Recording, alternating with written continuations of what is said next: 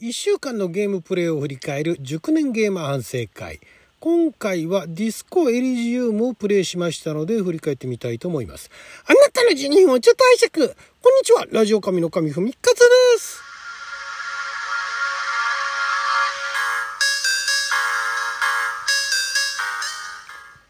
今日は2022年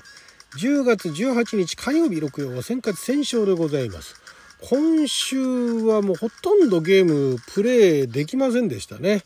えー、まあライブでもお話ししましたけれども、今週は台本ウィークというか、まあ今週1週間かかってたわけじゃないんですが、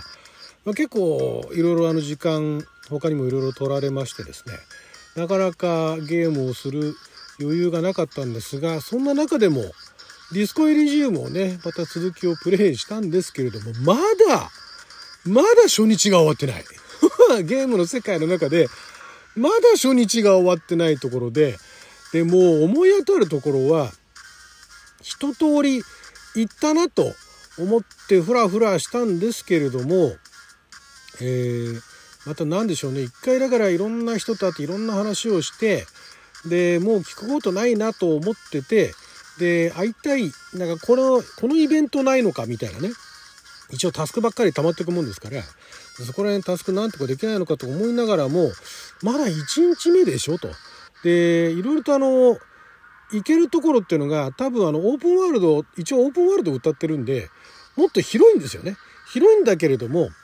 例えば北の方は、なんか腕っぷしの強い男が道をね、えー、なんか塞いでいて、えー、なかなか通れないですとか、南の方は、なんか水門があって、その水門かなんかのところを渡れるのが水曜日。水曜日になんかの、なんか水がね、水が来るんだか水門が開くだかなんだかわかんないけど、えー、水曜日になるまでまだ開かないと。で、あと、えー、西の方に行ったら、なんかあのな、なんかのキーワードじゃないですけど、何かを知っている男の子に会えるらしいんだけれども、それがその、えー、明日の21時過ぎにならないと来ないみたいなね。とかなんかもうそんなような状況で、まだその初日の段階でできることはないなと思いながらも、映像ご覧いただくとわかるんですが、もう本当にね、何の変化もないんですが、ちょいちょい、その、聞いてなかったことだとか、えー、2回目会ったらなんか聞ける項目が増えてたりだとか、で、そんなのがあってですね、そこを、えー、まあ、ついてったっていう感じですかね。例えばだからその車でね、えー、自分が、自分が所属してるであろう署かなんかにね、連絡があして、で、そこで、えー、そのなんかあ自分の行動かなんかを何が起こったかあ結構そのヒントになるものを知ってるであろうその元女性店員だとかねかなんかと話をしたりだとかあと北の腕っぷしの強い男のところを通り過ぎることができるといろいろできることが増えるなともう見えてるんですけどもなかなかできないところで、ね、すごい差別主義者の男なんですけどもそいつむちゃくちゃがたいがいいんだけども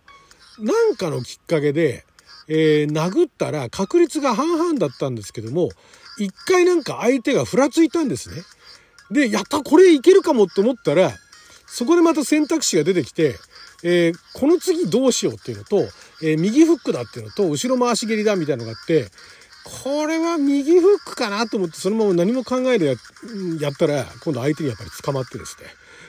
結局なんか、右曲やったらどんどん体力が削られていくみたいな、そんなような状況で、結局そこの先進めないと。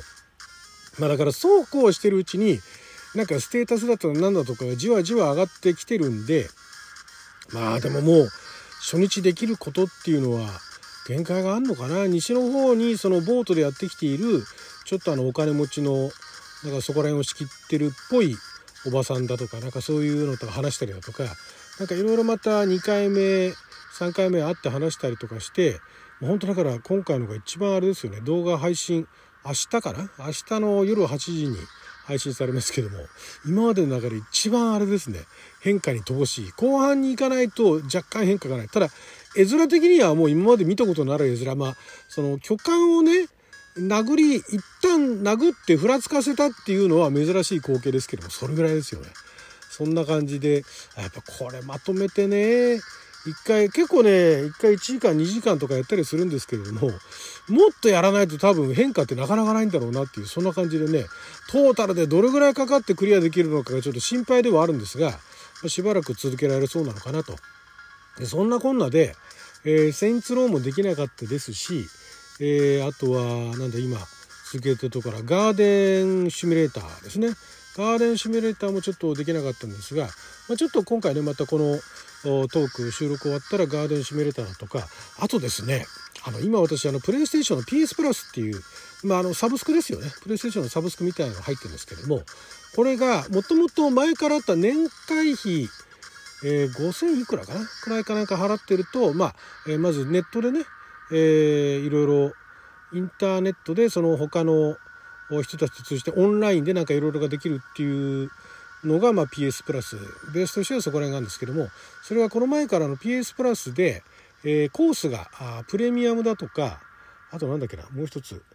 もう一つなんかありましたけどアップグレードできるそのプランっていうのが2つあってでみんなでゴルフをやりたくて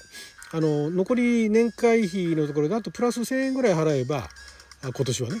年会費だともう少しあの今までのよりも3,000円ぐらい高くなるんですけれども、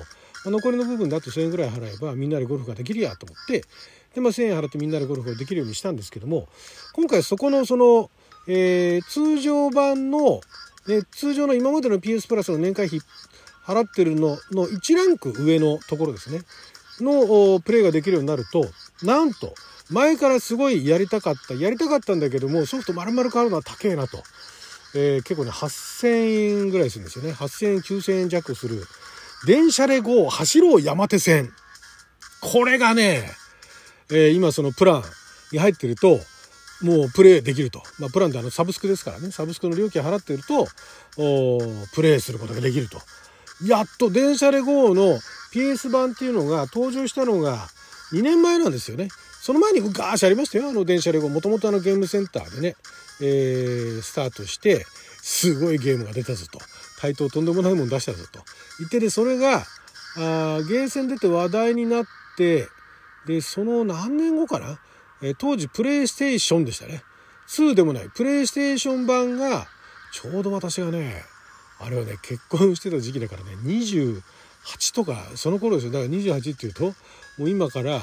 20えー、25年前 それぐらいになりますかね。25年だから四半世紀前ですよ。に、え、プレステで登場して覚えてますよ。もう雪の降るね、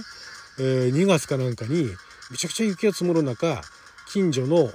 蔦屋に行ってでコントローラー付きで買ってきたんですね。コントローラーのマスコンっていうねあの電車を模したような、まあ、プラスチックのでできたものなんですけどこれがよくできててでそれ結婚してたんですけども かみさんあんまりやってくれなかったですよね当時ね。電車でこう見てて面白いって言ってましたけどもやるっつったら「いい私はいい」みたいな感じでやってくれなかったんですがそんな思い出もある。ゲームセンターではさすがにできなかったですね。ちょっとあの音ゲーとかぐらいだったら、まあ、うまくいかなくてもそんな人たくさんいるしでまあ結構回転もいいのと音楽かっちょよかったから好きだったからまあ下手でもできたんですか？ダンスダンスレボリューションとかね。そのゲーセンの中で踊るってことじゃないですけど、足ステップ踏むとかいうのはできたんですけども、電車で GO はね、あれはやる勇気っていうか、なんかすごいハードルが高そうだったんですよね。てっちゃん、あの、鉄分の高い人たちだったら、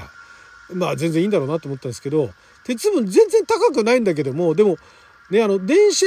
の運転みたいなものには、やっぱりあの、男性は当時は興味あったわけですよ。ね、子供の頃からね。でそれがここまでできたんだと、まあ、一種のシミュレーターみたいなものですよシミュレーターをもっとエンタメに寄せたっていう感じなんでそれができたっていうんでやりたかったけど、えー、当時ワンプレイ200円とか300円だったかな、まあ、その額はともかくちょっとあゲームセンターでやるのは勇気がいったんですがそれがあのプレイステーション版で出たんでいやあれはねお家でやりましたねハマりましたね。あれはほんとハマった。家のあのプレイステーション、プレイステーションの一番最初の中では、かなりハマった部類じゃないかな。結構プレイステーション版、プレイステーション2は、その後ね、プレイステーション2が出てから、ほとんど DVD 再生機になってましたけども、プレイステーション1の頃は、結構プレイステのゲームっていうのは、いろいろやってましたね。当時特にまた、プレイステーション出たての頃だったから、その任天堂のなんかあのみんなが遊べるようなゲームとかではなくなんかすごいとんがったものが多かったっていうのもありましたよね。で、えー、ゲーセンでプレイできるものの移植っていうのもファミコンよりかは結構いい感じの移植だったんで、えー、完全にゲームセンターと同じレベルにはならないにせよそれでも頑張って移植してたんでそれで電車で GO は本当あのそのレベルでも面白かったですね。でそれのプレステ4版っていうのがだからプレイステーションいくつまでだったかな。プレイステーション版で、えー、その後プレイステーション2